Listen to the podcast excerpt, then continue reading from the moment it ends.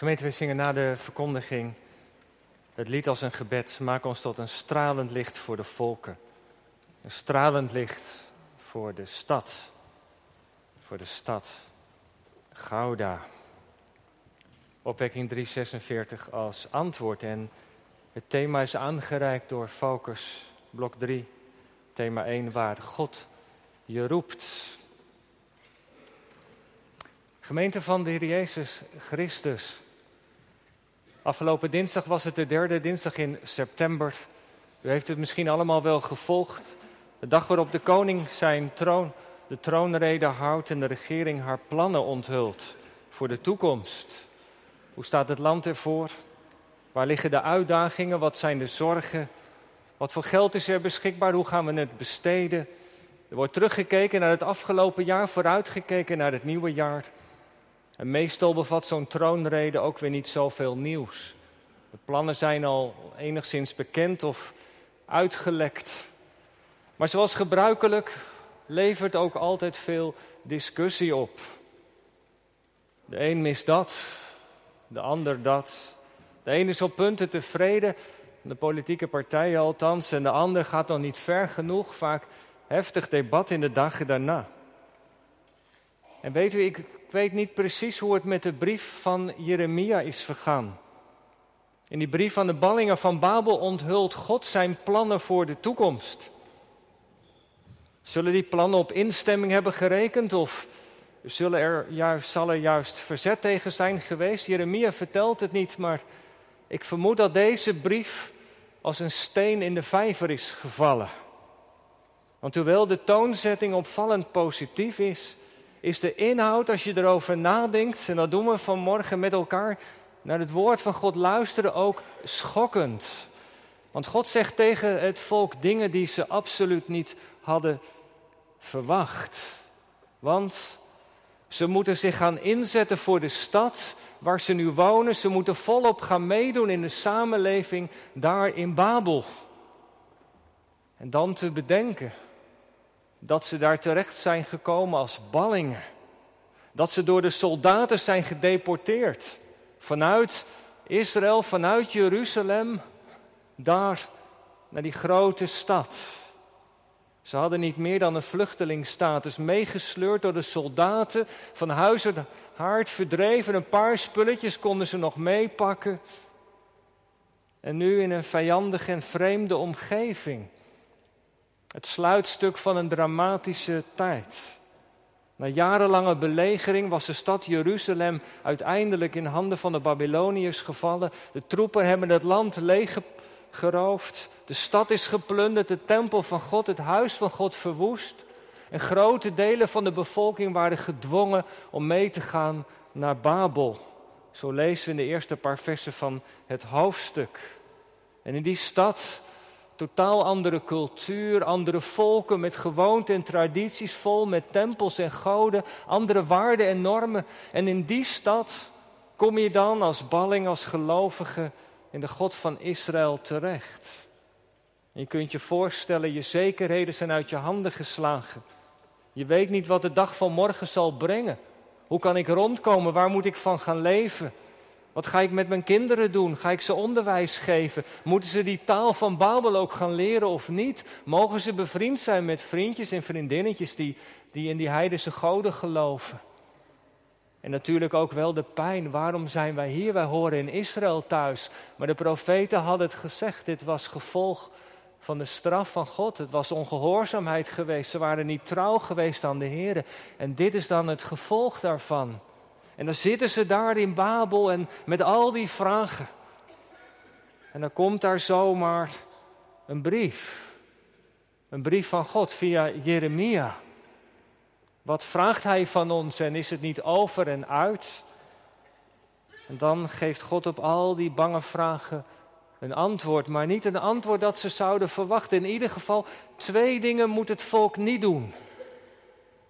En het eerste wat ze niet moeten doen is kiezen voor de afzondering. Dat hebben we gelezen. En je hebt natuurlijk wel altijd die neiging.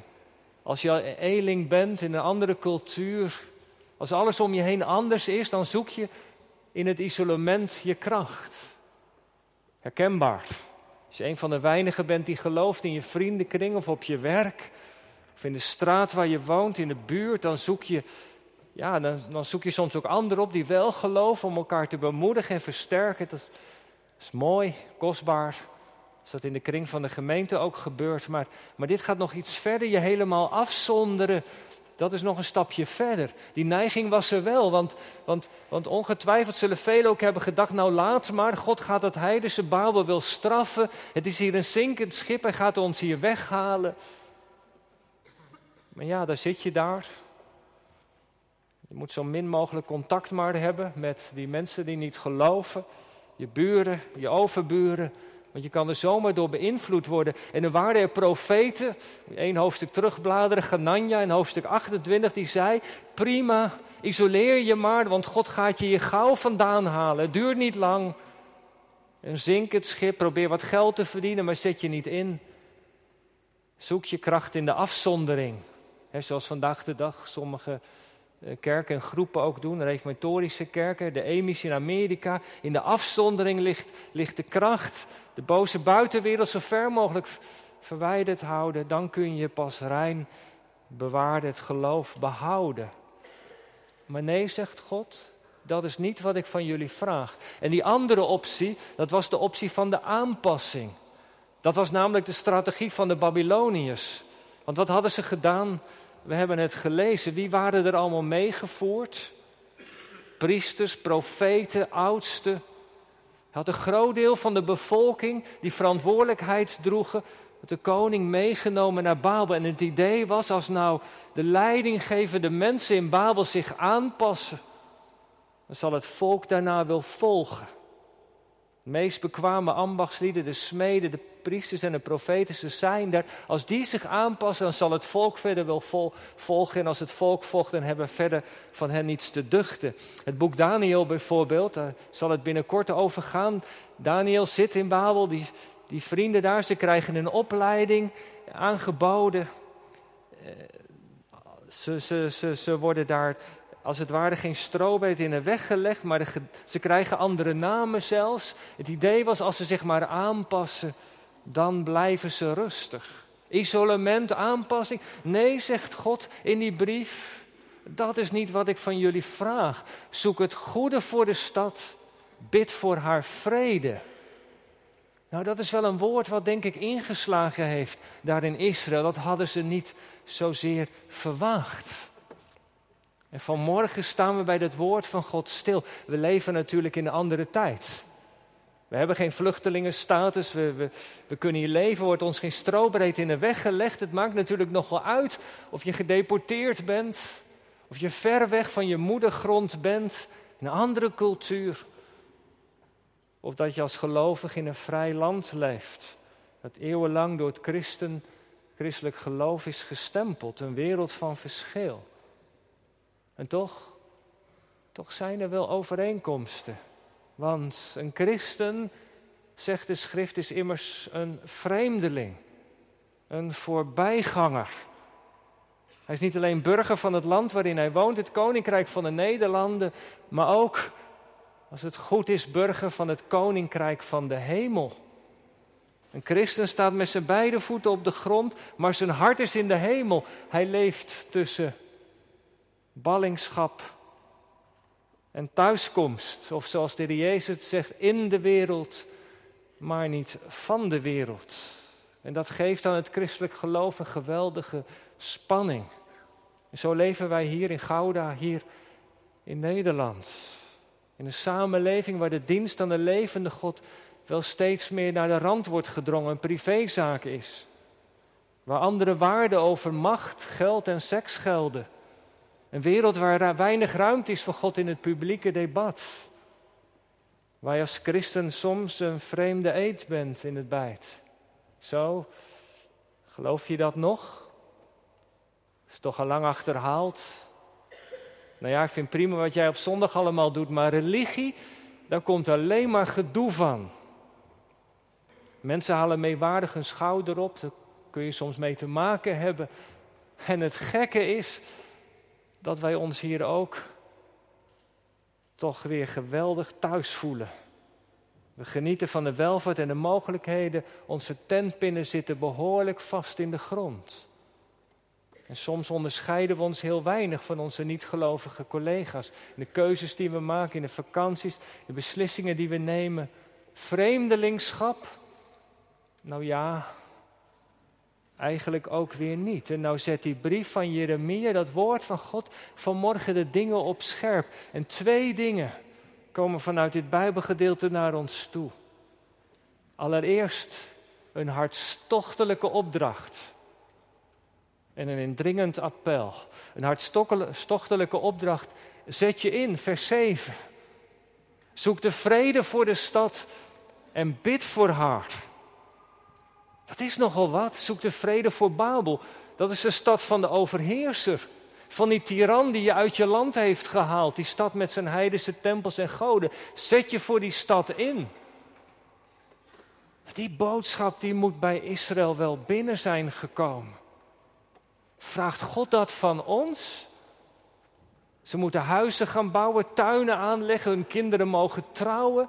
En op die manier, in het dagelijkse leven en in hun gebedsleven, moeten ze zich afstemmen op de stad waar ze zich bevinden.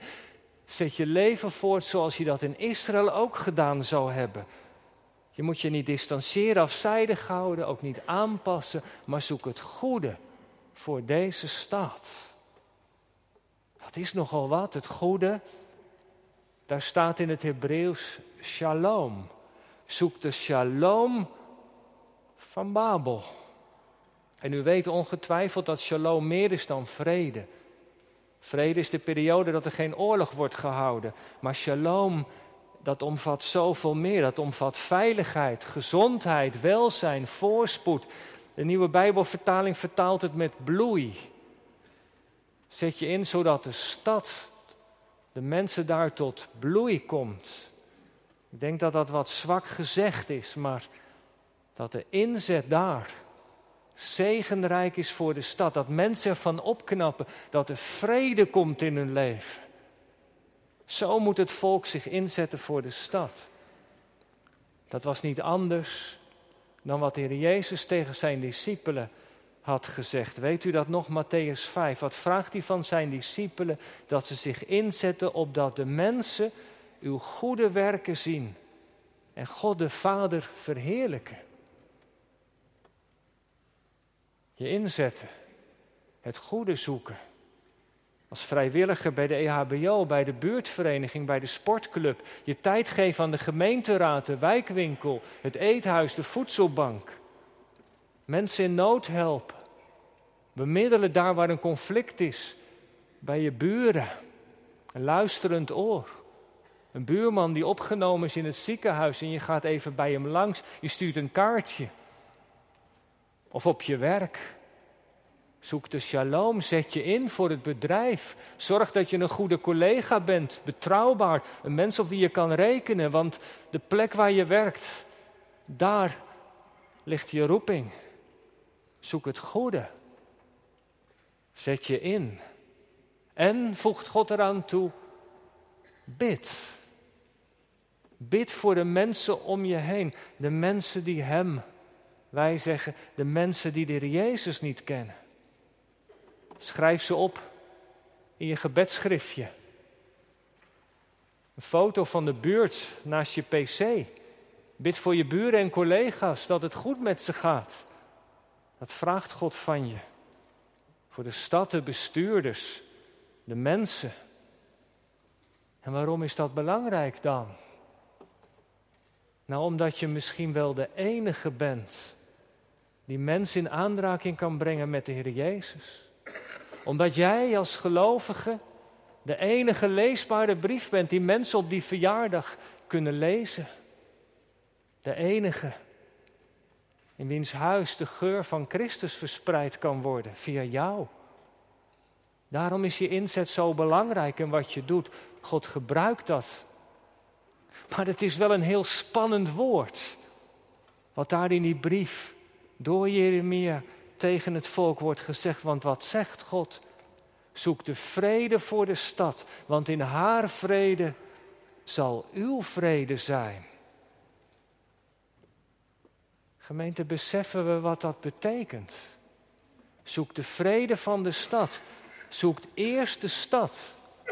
De noden, de zorgen, het gebed, die inzet voor de stad. Eerst de ander, met zijn noden en zorgen. Eerst de mensen die de Jezus niet kennen. Je daarvoor inzetten, daarvoor bidden. En in die weg zal de Heere God jou ons zegenen. Dat zinnetje dat sprong er voor mij wel uit, er zit zoveel in. Dat was gelovigen en als kerk dus niet allereerst met onszelf bezig moeten zijn, maar onze roeping is die ander. Al die mensen hier in deze stad, die omgeving, die, die Christus nog niet kennen. En elke keer weer is er de neiging om veel met onszelf bezig te zijn. Een natuurlijke grote gemeente, we dragen veel verantwoordelijkheid, dat moet ook allemaal goed geregeld worden.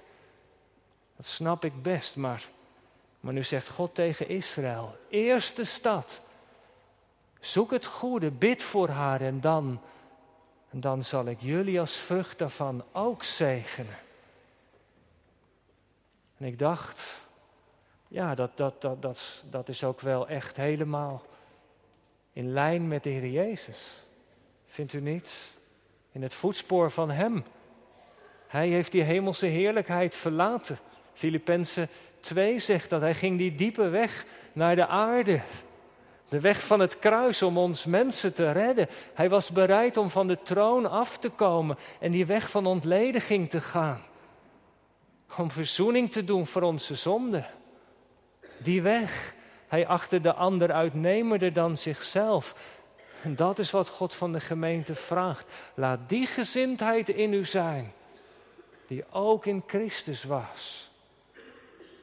Doe het goede, zoek de vrede, bid voor de stad, want in haar vrede zal uw vrede zijn. Kun je dat dan? Dat is nogal een hoge opdracht. Wie is tot deze dingen bekwaam? Maar we hoeven het niet in eigen kracht te doen, want God zal ons helpen door zijn geest. En weet u, hij verbindt er ook een bijzondere belofte aan. Vers 12 en 13. Dat is een belofte voor mensen die leven in Babel. Dan zegt God, als u mij zult aanroepen, als u tot mij zult bidden, dan zal ik luisteren. Dat is wat.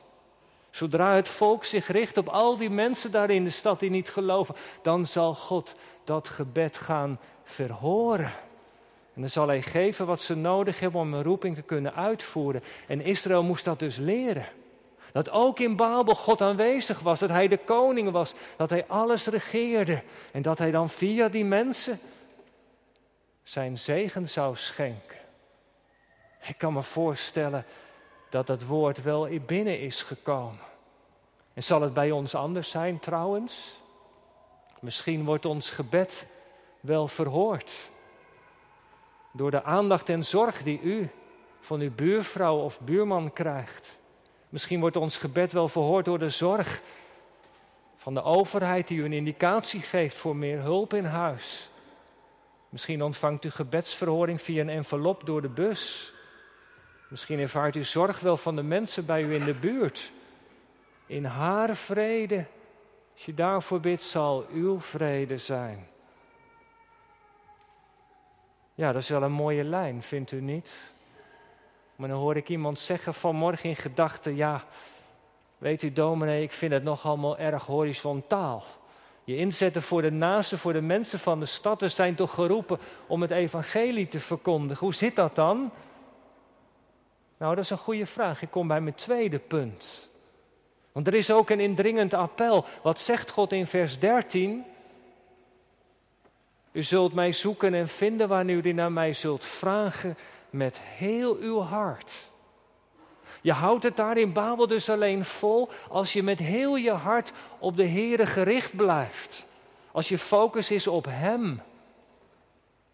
En zo zijn wij ook vandaag geroepen om in alles wat we doen ons te focussen op, op de Heer Jezus, op wat Hij voor ons heeft gedaan. En als wij dan, en ik hoop en bid dat het bij jou bij u, bij ons allemaal zo is als wij dan door het geloof met Hem verbonden zijn. Als Hij de liefde van ons hart is, dan stempelt dat ons leven, dan ligt onze identiteit in Hem. Want Hij heeft ons lief gehad met een eeuwige liefde. Hij heeft ons zonde bestaan voor zijn rekening genomen. Hij heeft de prijs betaald die in onze ongehoorzaamheid vastzat. Want zo vaak hebben wij ook in Babel gestruikeld. Maar hij heeft dat willen dragen. En wij mogen dankzij genade van Gods vergeving leven. De basis waarop een gelovige staat, dat is genade. En daarom dat appel, zoek mij met uw hart, dan ontdek je dat.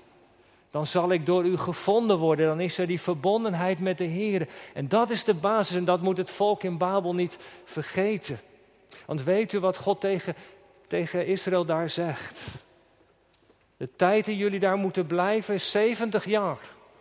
Maar er komt een moment dat ik jullie weer weghaal. En dan zal ik jullie naar Israël terugbrengen. 70 jaar, een beperkte tijd. Wat zegt God tegen het volk? Jullie mogen je inzetten. Voor de stad bidden, maar je tentpinnen mogen niet te vast staan. Komt een dag dat ik jullie hier weghaal. Jullie blijven vreemdelingen. Heere God, wij zijn ontheemde vreemdelingen door te luisteren naar uw stem. En in die spanning leeft het volk in Babel. Wel in Babel, maar niet van Babel. En weet u, de kerkvader Augustinus spreekt over twee steden. Er is de stad van God en de stad van de mens. De stad van God, dat is het hemelse koninkrijk waar Christus koning is. En we zijn geroepen om op Hem gericht te zijn, naar de waarde van de stad van God te leven. Maar we doen dat hier, in deze stad, in de stad van de mens, waar alles gericht is op het hebben van invloed, van status, van macht, van liefde, van geld. Hey, het leven van heel veel mensen staat in het teken daarvan. Ze zoeken dat intensief. Hun identiteit hangt er vanaf en ze worden er moe van. Ze hebben geen vrede. Het is een stad van onrecht en losbandigheid. In die stad leven jullie, zegt Augustinus. Maar hopelijk wel.